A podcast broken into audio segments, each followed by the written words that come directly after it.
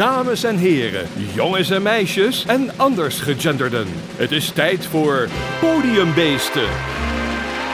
Hier zijn uw gastheren Sam de Man en Quint Sprangers. Hartelijk welkom bij de officiële eerste aflevering van Podiumbeesten. Quint, wederom eh, welkom. Hallo. Zo, dat duurde even voordat ik hallo kon zeggen. Hij komt nou al moeilijk uit zijn woorden. Eh, we zitten hier eh, vandaag niet alleen. Mijn naam is Sam en tegenover mij zit dus Quint. Maar we hebben ook onze podiumhond. Ja, zoals je hoort. Hij flapperde even met zijn oren. Dat is eh, Jazz. Dat is jouw hond, eh, Quint, of niet? Mijn hond. Maar Ja, we dat gaan niet over mijn hond praten. Oké, oké. Nou, vooruit. Misschien dat hij eh, ooit in een latere uitzending nog aan bod komt. Denk ik niet. Naar je eigen gezeik luisteren kan soms zo vermoeiend zijn en daarom bezoeken onze heren zo af en toe nog eens een voorstelling. Welke voorstelling heeft jullie ditmaal de mond gesnoerd? Deze uitzending zit er in Podiumbeesten. De voorstelling ehm, live in Nerdland DNA, die wij bezocht hebben van Lieve Scheren. Ja, jij, bent zo, jij bent zo heerlijk af en toe, hè? Ja. Eh, in eh, het Chassé Theater in Breda op 15 oktober 2019 hebben wij die voorstelling bezocht. Je kan gewoon je hond klonen. Dat kan ook. 40.000 euro voor een hond en 20.000 voor een kat. Je weet nooit dat je een hond hebt en die hond sterft en je denkt bij jezelf: Ah, dit was een hele lieve hond. Ik wil hem nog eens. In dat geval ga je simpelweg naar de website myfriendagain.com. myfriendagain.com. Je stuurt enkele cellen op naar Zuid-Korea. Daar beginnen ze je honden klonen. Acht maand later bellen ze je op, zeggen ze: Hij is klaar. Je gaat met het vliegtuig naar daar en je komt naar huis met Fifi nummer 2. 40.000 euro. Nu, ja, je weet misschien niet precies wat je moet doen als je hond net doodgevallen is. Geen probleem, staat op de website. My dog has died. Wat moet je doen? Belangrijkste zin: Do not place your dog in the freezer. Niet doen. Wat moet je wel doen? Doeken in koud water dompelen, over de hond leggen en zo in de ijskast stoppen. Ik hoop dat je geen Sint-Bernards hebt. Denk ik dan. Podiumbeesten. Quint, kun je mij eens beschrijven waar de voorstelling in grote lijnen over ging? ja, het was een lezing over DNA. Ja, het was een Ja, theaterlezing. Beter, beter kunnen we niet zeggen. Nee, dat is ook. Ja, een lezing over DNA. En dan wel met humor ertussendoor. Ja, Maar vooral met name over, was het, ging het over van, eh, wat is DNA? Ja, dat, eh, wat is DNA? Wat kunnen we ermee? En hoe staan we nou met de DNA? ja vooral, vooral dat laatste ook. Wat, Ja. wat kunnen ze op dit moment met het DNA? Hoe ver staat het DNA? En dan niet het DNA zelf, maar hoe ver staat het eh, met betrekking tot wat we zelf al kunnen veranderen? Betrekking hebbende op DNA en eh, eh, heel veel ethische, ethische vragen zaten er ook in de voorstelling. Ik vond het, ik vond het heel, heel interessant. Ehm, laten we het even opsplitsen, de voorstelling, in drie gedeelten. Namelijk gedeelte 1, hoe zag het podium eruit en hoe werd daar gebruik van gemaakt? Eh, wat was de voorstelling zelf? Dat is dan deel 2. En de rode draad van de voorstelling, waar ging die over? En met welk gevoel zijn we eigenlijk weggegaan? Dat is waar het, eh, eh, waar het op neerkomt. Als we iedere voorstelling gewoon in die drie gedeelten knippen, zeg maar, dan hebben we denk ik een mooie leidraad om daar ongeveer een half uurtje over te bakkeleien met z'n tweeën. Ja, toch? Het podium. Laten we daar eens mee beginnen. Hoe zag het podium eruit? Toen wij binnenkwamen, eh, om mee te beginnen, kregen wij allemaal een A5'je. eh, en daar zat een groene kant aan, daar zat een rode kant aan voor de publieksparticipatie. Dus daar begon het al mee. Jij zat eh, rij 1, centraal vooraan. Ja, dat was heel fijn. Ja, was dat, was dat oprecht chill? Of? Nou, het was wel leuk. Mhm. Het zat er dichterbij en ik kon het goed zien. Het was gewoon... Maar het was gewoon meer vanwege... Er zat iemand achter mij. En ik weet dat ik vrij aanwezig ben af en toe. Maar die was echt aanwezig. En, en, en die herhaalde ook de grappen. Die zat constant te lachen en dan echt... "Eh." En dan, herha- herhaalde ze het. Voor de rest was het leuk. Ja, alright. Ik zou eh, op het balkon moeten zitten, maar eh, omdat niet alle stoelen verkocht waren, mocht ik ergens, nou, richting het achterin de zaal, maar dan wel eh, middenin. Dat was op zich ook wat chill. Toen kregen we eigenlijk alleen nog maar het podium te zien. Er hing een heel groot wit scherm en er stond een tafel voor ons links op het podium, Ja. voor het publiek. Eh, en daar stonden inderdaad een aantal knuffels stonden daarop. Eh, er stonden van wat, wat, wat spulletjes op. Er stond een DNA-streng van Knex gemaakt inderdaad. Wat we pas later door hadden dat dat Knex was. Jij misschien niet, maar ik wel. Ik kon dat niet zien, wel niet afstand. Het zag er redelijk simpeltjes uit, maar wel prima. Want het, was, het is een lezing natuurlijk. Ja, ik, ja, weet je, ik ben sowieso iemand die van simpel houdt. Dus Ja. als, zodra het allemaal niet te veel Poespas. toets- ja, toets en bel en zo heeft, dan ben ik altijd wel blij. Ja. Nou ja, tot zover eventjes het podium. Eh, wat we nog wel even kunnen zeggen is op het moment dat de voorstelling daadwerkelijk begon en bezig was, maar daar gaan we het zo ook nog even over hebben, ehm, dat toen dat, dat gigantische scherm, dat witte scherm achter hem, daar kwam een soort, ja, hoe, om, hoe omschreef jij dat nou? Ik zei cafeetje en toen zei hij nee, Kruideniers, vind ik. ja, zo'n zo'n zo'n ouderwets kruidenierswinkeltje. Dat was een beetje de achtergrond van het scherm. En dat scherm was even breed als het podium en even hoog als het podium. Dus dat bedekte het hele podium. Achterlieve. En ehm, dan kwam daarop, heel erg meta, kwam weer een, een projector, digitaal. En op die project, op zo'n projectorscherm. En daarop kwamen dan af en toe eh, 3D-animaties, filmpjes, eh, foto's, stukken tekst, et cetera, et cetera. Eh, dus de- wat mij betreft ook prima gedaan. Ja. Heel duidelijk, heel doeltreffend. En af en toe als hij zijn verhaal deed, dan kwam daar een, eh, een foto bij of een verhaaltje bij. En dat, was, dat werkt allemaal prima samen. Klopt. Ja, toch? Podiumbeesten. Dan de voorstelling zelf, DNA. Eh, met wat voor idee ging jij van tevoren naar de voorstelling toe? Dus nog voordat het begon. Nou ja, weet je, ik volg dus de podcast van Lieve. Ja. Nerdland podcast. Ja. Het maandoverzicht. Volg hem mensen, volg hem. Dus, eh, en ik doe dat eigenlijk al heel lang. Mhm. Ik doe dat echt al wel een tijd. En toen had ik, eh, toen bracht hij heel vaak al DNA-nieuws. Dus ik had wel het idee van, ah, volgens mij wordt dit wel een beetje een samenvatting van wat ik de afgelopen, het afgelopen jaar en zo heb gehoord. Ja, oké. Van Ja. zijn eh, DNA-nieuws. Ja. En dat klopt ook wel. Maar ja, het wat het dus wel voor mij was, kijk, je hoorde heel veel mensen verrast zijn. Van, oh, meen je dat nou? Waar jij denk ik ook wel bij zou zitten. Mhm, een beetje, beetje, ja. Ik denk dat 50% van wat hij uiteindelijk verteld heeft, dat ik daarvan dacht, oh, serieus? En de andere helft dacht ik, want ik heb eh, eh, biologie in mijn bovenbouwpakket eh, ook gehad en ik vond dat machtig interessant. Ik had zijn podcast nooit beluisterd, wat jij wel hebt gedaan. Ongeveer de helft van wat hij vertelde wist ik, maar zat een beetje achter in mijn hoofd, was een beetje weggevaagd. dus dat was meer een soort van eh, opfriscursus, zeg maar, om het zo maar te noemen. En de andere helft van wat er daadwerkelijk nu al met DNA gedaan wordt, eh, dat was nieuw voor mij. Tenminste, niet alles daarvan, maar heel veel daarvan was, was nieuw voor mij. En het blijft debiel, hè? Hoe weinig mensen dat willen geloven, hè? Er zijn ook heel veel mensen die niet... Want ik, ben, ik was vandaag nog op mijn werk. Dat is echt gebeurd. Mhm. Dus het is niet dat ik dit bedenk of zo. Mhm. Nee, dus op een gegeven moment ging het ergens over. En toen... eh, iemand zou, zou een kind krijgen. En toen zei ik op een gegeven moment... Ja, die zou na zoveel weken het eigenlijk al kunnen weten... wat wordt aan de hand van de DNA... als het nog niet in de moeder zit zelfs. Bla, bla, bla, bla. Ook andere dingen verteld en zo. En op een gegeven moment zei ik van, ja, je kan zelf tegenwoordig de kleur, de, de, de kleur van de ogen laten kiezen. En eh, het geslacht laten kiezen vanwege die kliniek in Cyprus of die in Amerika. Ja. En iedereen, ja, ja, ja, dat is niet. Dat geloof ik niet. Dat kan niet. En we hebben nu net een democratische stemming gehouden. We hebben samen, samen beslist. Via die in vitro fertilisatieselectie gaan we niet aan geslachtskeuze doen. Prachtig, te laat. Te laat. Gender selection in Cyprus. Je vliegt naar Cyprus, je betaalt het ziekenhuis. Zij kiezen voor jou een jongen of je meisje, zoals je wil. Holy shit momentje. Dat is vandaag, hè? Dat is de toekomst niet. Kan je denken van ja, dat is geslacht. Dat gaan we toch niet doen met oogkleur? Jawel hoor, in Amerika. Choose your baby's eye color. In Amerika, in Mexico en in India. Je vliegt er naartoe en je zegt voor ons eentje met blauwe ogen.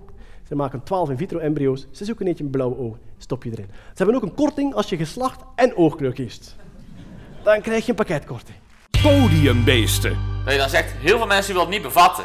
Van Ja. wat Maar moet DNA daar- voor impact heeft. Ja, dat is zeker waar. En dat noem je dan crisperen. Ja. Eh, die man die dat ooit bedacht heeft, dat je kan knippen, of die, daar, die dat uitgevonden heeft, dat je kunt knippen in het DNA en dat je er wat voor in de plaats terug kunt zetten, die heette Cri- CRISPR.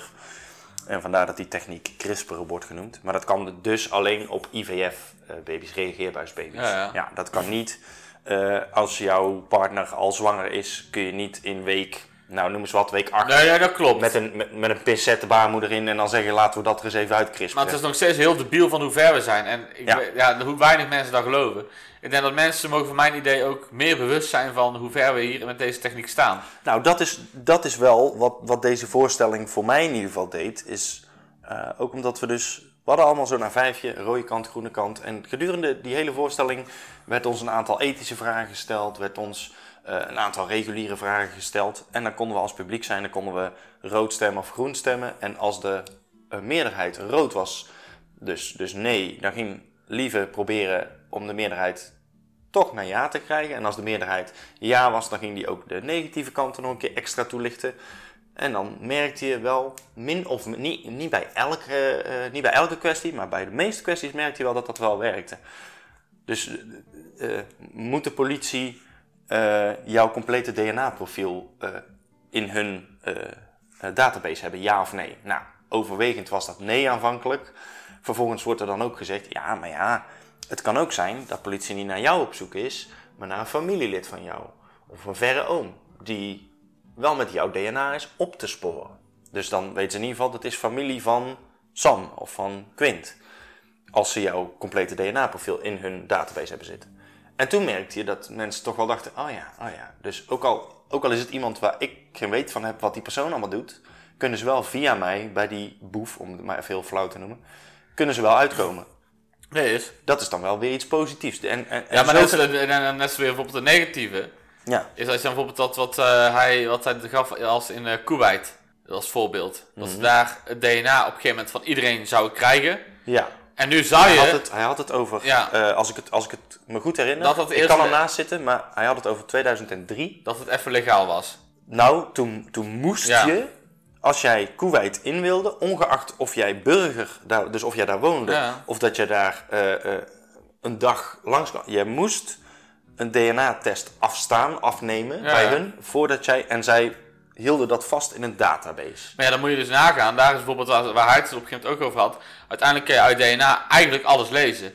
Ja. En bijvoorbeeld dus ook seksuele geaardheid. Wat betekent bijvoorbeeld voor een Kuwait, daar is seksuele geaardheid illegaal. En volgens mij zelfs doodstraf. Ja, homoseksualiteit, niet, niet geaardheid, Ja, de, de homoseksualiteit. homoseksualiteit is Ja. illegaal. En dan wat hun dan zouden kunnen doen, is die database pakken. Oh, maar die is homo, die is homo, die is lesbisch, die is homo, homo, lesbisch. En die zou iedereen kunnen oppakken en weg Ja. kunnen werken. Ja, precies. En dan Ja, kan je of, weer... of erger inderdaad weg kunnen werken, ja precies. Ja. En dan kon je weer de vraag stellen van, oh ja, want als wij het dan kan het in andere landen ook dat er zo is. En- Ja, en toen zijn dus al die andere landen, die zijn dus ehm, op Kuwait gedoken eigenlijk. En die hebben gezegd, jongens, stop hiermee. Want dit, is, dit, dit kan niet. Dit Ja. Of in ieder geval nog niet. Sowieso, totdat we er met z'n allen wereldwijd genoeg, en, eh, hè, genoeg regels voor hebben opgesteld, genoeg over hebben gepraat. Het is, de, het is een beetje zo dat de, de, de techniek, met betrekking tot DNA en het uitlezen van iemands profiel, DNA-profiel, of het crisperen in, een in, hè, in een reageerbuis eh, eh, baby, die nog pas een paar weekjes oud is, misschien nog niet eens, Ja. Ehm, dat dat de techniek gaat sneller dan de wetten die er gemaakt voor kunnen worden. Dat is ook wel een beetje wat uit die avond kwam, vond ik, uit die voorstelling. Nou ja, weet je wat ik nou denk? Ik zit nou, sinds ik daar luister, en er zullen dus een aantal mensen die ook door die voorstelling, maar ook die het wetenschap nieuws een beetje volgen, die zullen het bijblijven en denken van oeh, waar gaat het heen? Maar ik denk dat er over een aantal jaar, en liever die schatten ook vijf jaar in, alles van DNA wel bekend zou kunnen zijn. Ja, precies, maar die aftelklok die er, die er tijdens de voorstelling, dat was drie jaar, zoveel vijf jaar. dagen. Vijf jaar. Ik durf mijn hand voor in het vuur te steken. Oké, oké, oké. Ik denk dat dan als ze, als nou ja, of drie of vijf, het maakt niet uit. Als ze op die tijd zitten, dat er op een gegeven moment, serieus, uiteindelijk door de overheid gaat er iets van de wet komen, denk ik. Waardoor de helft van de mensen die dus, omdat het niet eigenlijk wordt genoemd in het nieuws, gaat hebben van, ja maar waar is dit? En dat het dan eigenlijk te laat is. Nou, ik denk niet dat het te laat is. Nee, dat, is maar- dat is een beetje hetzelfde, vind ik, als met ehm, eh, wil, je, wil je donor zijn, ja of nee. Hè? Dus als je overlijdt, stel wij overlijden volgende week. Nou, we zijn alle twee nog hartstikke jong. Eh, wat gebeurt er met onze lever, met ons hart, met ons et cetera, et cetera. Ik heb eh, nooit wat ingevuld dat ik per se donor wilde worden. Omdat ik het gewoon, ik ben er gewoon nog niet over uit. Ik weet het gewoon nog niet. Eh, en nu is het zo, wettelijk, dat als je niks zegt, ben je donor. Punt. Ja, dat is sinds een, een aantal maanden, nou geloof ik, of dat is over een aantal maanden gaat dat in, zoiets. Daar zijn ze nou allemaal reclame voor aan het maken. En dat is een beetje hetzelfde, denk ik, met eh, je DNA-profiel. Ik denk dat het in het begin, dus zeg maar vanaf over een jaar of vijf inderdaad, dat je dan zelf de keuze krijgt voor de komende vijf à tien jaar daarop. Net zoals dat het vroeger is gegaan met orgaandonatie. Ja. En dat er een punt komt waarbij de wereld hè, zo ver vooruitgesneld is, ook met betrekking tot DNA en met betrekking tot techniek, dat het niet meer is, wil je dat ja of nee, maar dat het standaard ja is, tenzij dat je een hele goede reden op kan geven waarom jij dat niet wil. Net zoals dat het nu met orgaandonatie gaat. Ik ben, ja, dat, Dat denk ik. dat weet ik niet. Ik weet niet. Het is sowieso moeilijk in te schatten. Ja, dat sowieso. Want er zitten sowieso zijn- zijn praise aan, maar ook zijn nadelen en alles. Ja. Ja, absoluut. Ja, absoluut. Kijk, en uiteindelijk, dat is ook wat hij zei, hè, uiteindelijk je hoeft niet eens je DNA te geven, hè. Als, als, als, als jouw achter, achter, achter, achter, achter, achter, achterhoofd, bij wijze van DNA heeft gegeven, zou die ook jou kunnen vinden, bij wijze van spreken. Ja, ja dat klopt. Dat zijn dus die, die, die kwesties die onder andere in de voorstelling eh, aan het licht kwamen. Is er nog een ander moment wat jij je nog eh, goed kunt herinneren dat je dacht, oh, dit is wel... Nou ja, ik, ik, het, het zal ik zeggen, ik, ik wist heel veel al. Ja, ja, ja. Dus ik heb ook heel veel gezeten met het papiertje. Ik, ik geef ook toe, ik heb eigenlijk de hele tijd papiertje rood gehouden. Met alles. Alles. Maar dat is wat ik zeg, ik heb de kwesties al voorgeschoten gekregen in de podcast. Want in de podcast zijn eigenlijk precies dezelfde kwesties in de loop van de maanden. Dus hebben ze het erover gehad. Ja, verspreid over een, een, een jaar bijvoorbeeld. Ja. ja, ja. ja, ja. Dus ik heb die al gehad. En ik weet niet, het is niet zozeer dat ik er tegen ben. Mhm. Maar er is geen goede regulering voor, waar, het uiteindelijk ook, waar we het aan het eind ook over hadden. ja. En puur omdat we geen goede regels en wetten ervoor hebben, ja. ben ik tegen. Zolang er geen wetten en regels zijn dat het goed is en alles, of bla bla bla bla, dan ben ik tegen dat de, de overheid, of weet ik het allemaal, wat met DNA heeft. Want je kan zeggen, ja, weet je, het is misschien Ja, heel complottheorie-achtig denken. Je kan zeggen, ja, maar mijn huisarts heeft het wel. Maar ja, ik ben dan iemand, ja, maar als mijn huisarts het heeft, dan heeft mijn zorgverzekering en weet ik het allemaal uiteindelijk ook. Want die kunnen die... Kan, hè? Kan. Maar hoeft, Ja, hoeft niet, nee, dat hoeft hoeft niet niet, dat te tekenen. dat- Maar aan de andere kant, je hoeft er maar één En, iemand, en een Je hoeft, huisarts... er, je hoeft er maar één huisarts tussen te hebben zitten en dat gaat dan geheid gebeuren als dat zo zou gaan. Ja. Hoef je er maar één huisarts tussen te hebben zitten die denkt, ik ga wel bij verdienen. Ik verkoop een aantal DNA-profieletjes eh, onder de tafel door. Ja. Die verkoop ik dan weer door. Nou, dat, dat, de geheid dat er ergens eentje dan zit die dat, die dat gaat doen, dat wordt dan ook weer wereldnieuws. En dan wordt dat weer terug in de, in, in de ban gestopt. En dus voordat het, voordat het uiteindelijk echt zover is, denk ik dat we echt nog wel... Misschien even liever gelijk, misschien is het inderdaad over een jaar of vijf, dat zou kunnen. Misschien is het eerder, misschien duurt het nog tien jaar, wie- ja, wie weet. En dat wil niet zeggen dat er in die tien jaar niet geëxperimenteerd gaat worden hè, met DNA. Dat wordt sowieso al. Dat wordt sowieso al gedaan. En dat wordt alleen nog maar meer en meer en meer. Dat was ook een van die kwesties die gevraagd werd, wat ik heel interessant vond. En dat ik, toen had ik echt even zo'n oh ja momentje. Mag er gekrisperd worden? En crisperen dus, houdt dus nogmaals in knippen in DNA om een stukje DNA weg te halen. Om er vervolgens iets terug voor in de plaats te zetten. Met andere woorden, je verandert dat stukje DNA. Om het even heel simpel te zeggen, knippen plakken. Ctrl-C, Ctrl-V mag je dat op mensen doen. Dus mag je dat op baby's doen. Die nog niet geboren zijn, die nog bijna niet eens in de embryonale fase zitten eigenlijk. Die nog maar één of twee of drie celletjes groot zijn. Mag dat? Dat was eigenlijk een van de vragen die gesteld werd door Lieve aan het publiek. Nou, natuurlijk ging alles rood omhoog. Praktisch iedereen had rood. Ik ook. Ehm, en toen zei hij, daar hebben jullie helemaal gelijk in. Dat moet inderdaad ook nee zijn. En er is wereldwijd afgesproken. Op dieren, oké. Er zijn ook wel regels voor, maar oké. Maar op mensen gaan we niet doen. Totdat er, totdat er hele duidelijke regels zijn, wereldwijd afgesproken. Maar dat gaan we voorlopig de komende jaren. Nee, Maar het no gebeurd. En toen liet hij inderdaad zien. Zien jullie deze foto, deze Chinese man? Ja, die heeft dat afgelopen december, dus december 2018, heeft hij al gekrisperd, al ge- gectrl-c'd, ctrl-v'd op, op nog ongeboren baby's. En zijn doel was Aids. eh, aids. eh, Ja, dat die, dat die baby's geen aids kon, konden krijgen. Dat was zijn doel. Dus het gen, het, het stukje DNA wat over aids gaat, dus waarin staat, jij hebt aids, of je hebt aanleg voor aids, of je kunt aids krijgen. Dat wilde hij veranderen. Dat is hem uiteindelijk niet gelukt. Maar er zijn wel twee gekrisperde, want hij heeft net verkeerd zitten knippen, zoiets was het. Maar er zijn dus nu wel twee genetisch gemanipuleerde, ook al klinkt dat heel erg Teenage Mutant Ninja Turtles, wat het totaal niet is. Maar er zijn twee genetisch gemuteerde eh, kinderen. En het was uiteindelijk ook misgegaan. lopen er nu op de aarde rond. Het was niet helemaal goed gegaan. Maar ja, weet je, het is, kijk, je hebt dat in het nieuws gehoord van iemand heeft iets eh, uit de baby geknipt, bij wijze van spreken. Ja, ja, Ik zeg ja. nou een beetje grof. Mhm. Maar daarna hebben we niks meer van gehoord. Bijvoorbeeld, het is niet in het nieuws geweest dat het uiteindelijk niet is gelukt. Van zulke dingen. Nee, want hij had zijn, die, die, die Chinese wetenschapper die dat gedaan heeft, in een privélaboratorium overigens. Ehm, die heeft dat op eh, YouTube geplaatst. Met heel veel bombarie. Met heel veel trots. Kijk eens, dit heb ik gedaan. Terwijl, ik denk dan, hè? Maar wereldwijd staan, staan hier hele dikke sancties op als je dit doet. En dat weet hij, want hij zit in dat wereldje. En dan gaat hij met heel veel bombarie aankondigen dat hij het toch gedaan heeft. Nou, weet je, het is... Dus Lieve zei ook, en dat vond ik ook zo interessant. Er kunnen nu twee dingen aan de hand zijn. Eigenlijk drie. Of deze Chinese man is opgepakt door de regering. Want je weet hoe China is. Maar die hebben hem in een, in, een, in een achterkamertje gezet. En die hebben gezegd, werk jij daar maar door. Buiten het oog van de wereld. Werk, werk, werk maar een beetje door aan je onderzoek. Goed zo. Of hij is opgepakt en in een cel gepleurd om nooit meer terug te zien.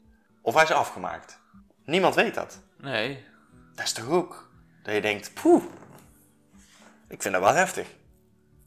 Ja, is. Je zou zeggen, zo iemand moet voor een, een, een, een wereldwijd eh, justitia, eh, justitieplatform. Ja, maar zo is China niet. En hij had ook nog een andere baby gekrisperd, hè. Ik weet niet precies wat hij had gedaan.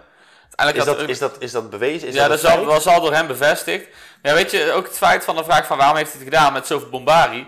Kijk, het feit dat hij het heeft gedaan, ik denk van, kijk, er was, kijk, er was een regel dat het niet mocht. Mhm. Maar je, iedereen wist dat het ging gebeuren. Ja. De enige reden dat hij het gedaan is, heeft, denk ik, is gewoon puur om de eerste te zijn. Dat weet ik wel zeker. Alleen zullen we nooit weten of hij daadwerkelijk de eerste is. Voor hetzelfde geld lopen er al 40 gekrisperde. Ja, maar hij is wel de eerste bekende. genetisch gemodificeerde mensen. De, inderdaad, de eerste, de eerste twee waarvan we het zeker weten. Ik, Ja. weet niet, ik weet precies niet meer hoe die heet, maar dat heb ik ook van Nerdland podcast. Er is blijkbaar ook zo'n dude, zo'n wetenschapper, en die heeft het gewoon bij, blijkbaar een paar keer, terwijl die leeft, gewoon op zichzelf lopen crisperen. Want daar is geen wet op. Maar hoe kun je nou... Ja, dat kan ook. Dat kan toch helemaal niet? Ja, dat kan blijkbaar ook. Ik weet, ik weet niet precies hoe het ja, zat. maar, ja, maar in, in, in iedere cel die je in je lichaam hebt, en daar heb je er nogal wat van, in iedere cel zit jouw complete DNA. Dan moet je in iedere cel Nee, maar volgens mij moet je één- gaan crisperen. Volgens mij daar heb je iets speciaals voor dat één ding genoeg is. En dan kan je daar injecteren. En ik weet niet precies hoe het zit. Ik ga ook niet zeggen precies hoe het... Ik denk dat ze weet niet precies hoe het was. Er was een man en die crisperde op zichzelf. Terwijl hij gewoon nog leeft. Ik weet niet precies... Ik weet alleen dat nog. Daar gaan, we, daar gaan we opzoeken en daar gaan we eens een keer een, eh, een eh, extra opname van maken. Voor op de Facebook of zo. Niet dat men het wil weten, maar waar kunnen we jullie verder allemaal vinden? Nu we het daar toch over hebben, facebook.com slash podiumbeestenpodcast. Nou, hebben we dat ook weer even genoemd. Ja, ga je. Ja, precies. Eh, nou, dan hebben we denk ik min of meer de belangrijkste punten en levensvragen uit de voorstelling hebben we wel Ja, gehad wel nu. een beetje, ja. Toch? Ja. Podiumbeesten. Eh, met, met wat voor gevoel ging jij weg? Verliet jij de voorstelling? Ja, Weet je, het is ik, wel voldaan, maar het is gewoon dat ik het heel leuk vond. Ik vond het leuk om een keer live te zien. Dus dat was vooral voor mij. Zoals ik zeg, Mhm. het was voor mij een samenvatting. Dus de dingen wist ik al een beetje. Het is niet om te denken van, oh, dat weet ik allemaal al. Het is gewoon puur wat ik zeg.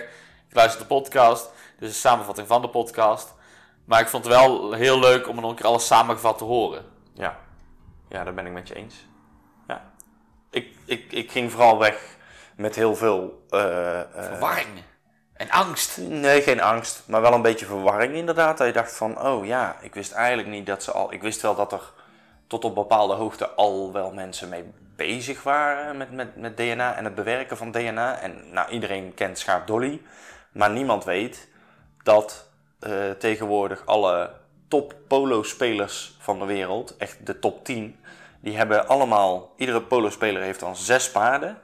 Want eh, je eerste paard, eh, hè, die is na 20 minuten is die dood op. Zo, zo heftig dat die sport is. Dus dan moet paard 2 worden ingezet. Iedere top polo speler ter wereld heeft nu zes exact dezelfde paarden. Dat zijn allemaal klonen van elkaar, letterlijk. En daar is niks meer mis mee. Bij Do- Dolly ging nog na, Schaap Dolly ging nog na x, na, na anderhalf jaar of na twee jaar ging die toen dood, zoiets. Ja, ja. En daar waren toch allemaal mankementjes mee. En eh, die, die werd eh, heel makkelijk ziek en die was heel erg vatbaar. En, maar goed, dat was het de, hè, de eerste keer dat ze geprobeerd hebben. Maar, maar niemand heeft, wat we nu net verteld hebben, heeft niemand nog echt Ja, in het het is nieuws... dus ook wat Lieve zegt in die show is van, er gebeurt iets. Dus bijvoorbeeld, er wordt gekloond en de media zegt van, ja, dat is gekloond. En er wordt geen aandacht meer aangegeven. Dat is ja, maar als- zelfs, zel- zelfs dat niet eens. Nee, Je maar, hoort- ze, hebben wel, hoort niet eens nee, maar ze, hebben, nee, maar ze hebben wel gezegd van, toen Dolly was gekloond, zei ze, Dolly is gekloond. Ja, Dolly. En ja. daarna hoor je niks meer. Dus net als met het crisperen, er is er op een baby gecrisperd en we hebben niks meer gehoord. Als, het, als ze denken dat het keer belangrijk is, zullen ze vast wel iets zeggen. Dat denk ik ook wel, maar... Maar je hoort er te weinig over en je mag er meer over horen. Nou ja, vandaar ook, vandaar ook dat eh Lieve Scheren met, met, met een aantal collega's van hem en een aantal eh, vrienden van hem eh, die podcast onder andere is begonnen. En heel Nerdland is begonnen. Ja, ja. Om het ook juist over dat soort dingen te hebben. ja klopt. En over een Elon Musk waar ze, waar ze een speciale jingle voor hebben en alles.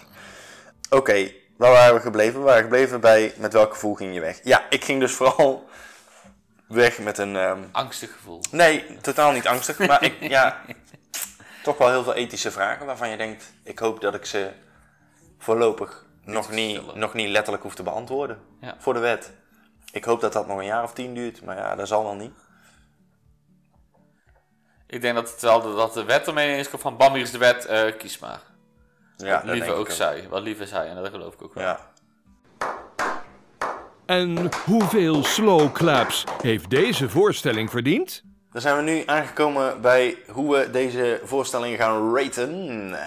Of ja, zeg dat je maximaal een 10 kunt krijgen. Welk cijfer krijgt hij dan van ons? En dan gaan we doen. Jij mag een aantal punten uit 5 geven. En ik mag een aantal punten uit, uit, uit 5 geven. En samen vormt dat puntje puntje van de 10 punten. Volg je het nog? Ik niet meer. Quint, hoeveel van de 5 geef jij deze voorstelling? Vier. 4 van de 5. Ik doe exact hetzelfde. En dat betekent dat deze voorstelling van ons 8 slow claps krijgt. Oftewel, hij krijgt een 8 van ons. Nee, je hoeft nou niet ook acht keer te klappen. Sam is af en toe heel vermoeiend. Ik weet niet waarom ik dit mee hem doe. Nou, dit waren de 8. 8 slow claps. Ook ditmaal hebben onze dappere presentatoren weer en wind getrotseerd om iemand een microfoon in de snuffer te kunnen steken. Tijd voor het interview. Ja, we hebben lieve Scheren hebben we een aantal vragen gesteld. En hij is zo eh, aardig geweest om die voor ons te beantwoorden per eh, audio. Dus lieve, hartstikke bedankt daarvoor. Ehm, ja, laten we meteen maar eh, beginnen met de vragen. Eh, hoe is uw fascinatie voor de wetenschappen eigenlijk ooit ontstaan? Hoe is uw fascinatie voor de wetenschappen ooit ontstaan? Ehm, ik weet het niet meer. Dat is denk ik niet echt op een, op een specifiek moment gebeurd. Dat is een beetje vanzelf gekomen. Ehm, als, als kind was ik al nieuwsgierig hoe de dingen werkten. En ik had een vader die dat ook graag uitlegde. En dan zeker in de middelbare school merkte ik dat ehm, eh, natuurkunde en biologie, dat dat, eh, dat dat vlot ging voor mij. Dat mijn hoofd eh, gemaakt is voor dat soort dingen. Eh, maar ik was toen nog vooral met, met eh, artistiekere dingen bezig ook. Eh, Een beetje muziek, een beetje poëzie, een beetje kort verhaal enzovoort. En dan pas sinds de hogere studie heb ik getwijfeld tussen filmregie en natuurkunde en heb ik natuurkunde gedaan. Ehm, en ja, eigenlijk langzaam gegroeid en altijd gefascineerd geweest door hoe de dingen werken. En hoe kwam u tot het besluit om Nerdland op te richten en daar later dan een podcast mee op te starten?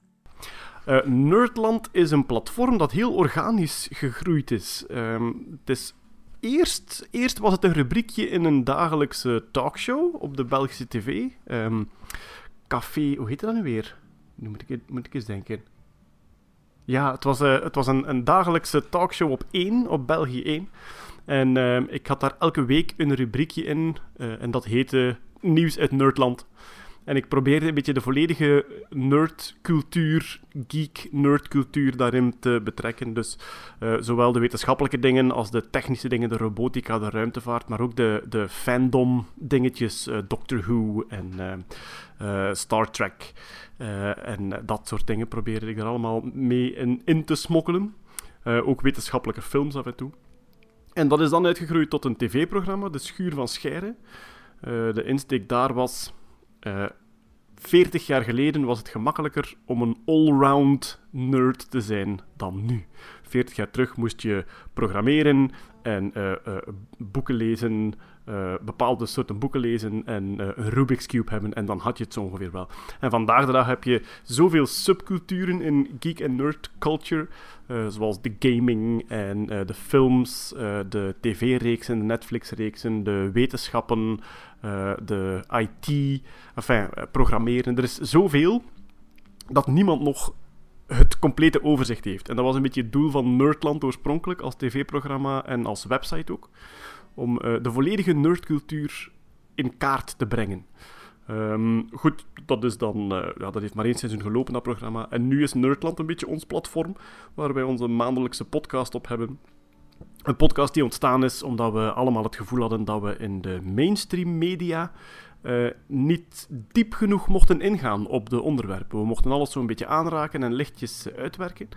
Maar in de Nerdland podcast mogen we er iets langer over praten en mogen we onze, ja, volledig ons ding doen. Dat was ook de reden om die podcast op te richten.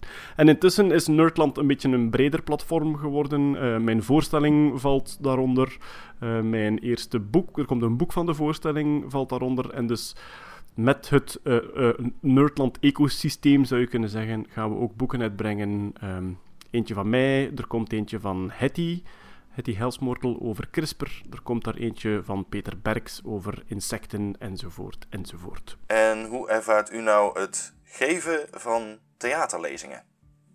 Um, een theaterlezing of een theatercollege is wel een beetje een uh, evenwichtsoefening. Ik heb vroeger echt cabaret gespeeld en heel veel stand-up comedy gespeeld, waar uw doel heel duidelijk is. Uh, we gaan hier het publiek entertainen met zo clever mogelijke mopjes.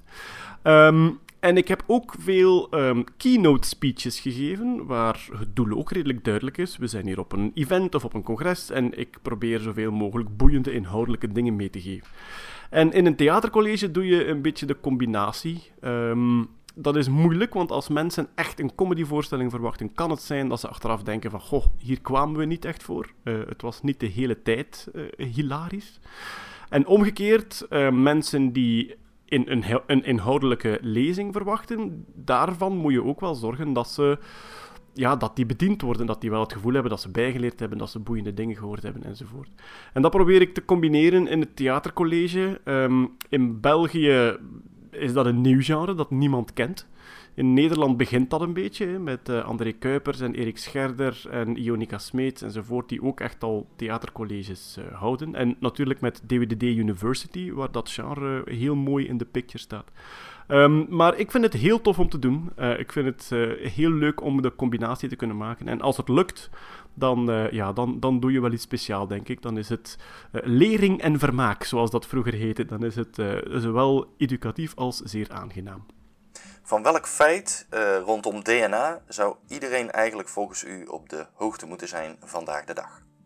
Goh, dat zijn er heel veel die natuurlijk allemaal in mijn voorstelling, of eh, waarvan er vele in mijn voorstelling zitten en in mijn boek staan. Um, maar ik denk als ik het tot eentje moet herleiden, is het wel dat de DNA-test heel binnenkort betaalbaar wordt voor iedereen. En dat we dus uh, met z'n allen gaan moeten diep nadenken en beslissen wat we daar wel en niet uit willen leren over onszelf en over onze kinderen. En wat we daar maatschappelijk mee gaan toestaan, wie dat mag bekijken. Uh, ja, ik denk dat dat, dat, uh, dat dat wel de reden is waarom er zoveel over DNA te horen is. Samen met CRISPR natuurlijk, samen met eh, het feit dat we nu zelfs mensen genetisch kunnen manipuleren. Maar het feit dat de DNA-test goedkoop wordt, daar gaan we allemaal binnenkort mee te maken krijgen. Lieve, mogen wij jou ontzettend bedanken voor dit interview. Podiumbeesten. En, want deze voorstelling hebben we nou helemaal van kop tot staart behandeld. Ik denk zelfs dat we onszelf misschien wel zeven keer herhaald hebben op sommige stukjes. Maar zo enthousiast waren we er wel oprecht over. En nou, maar gelukkig kan Sam nog knippen. Gelukkig kan ik nog crisperen op deze uitzending. nou, ik denk niet dat het veel hoeft. ik denk, denk het ook niet. Ik hoop het ook niet. Humor is niet in één hokje te duwen, maar wel in één zin. Tijd voor de one-liner. Quint, het is tijd. En ik weet dat je hier zo geen zin in hebt. Voor de one-liner. had je die bij aflevering 0 gedaan? Nee. Nee, jammer hè? Komt-ie. Ik heb geen verstand van vogels. Maar ik weet wel dat Guus Meeuw is. Hij is nog steeds niet grappig.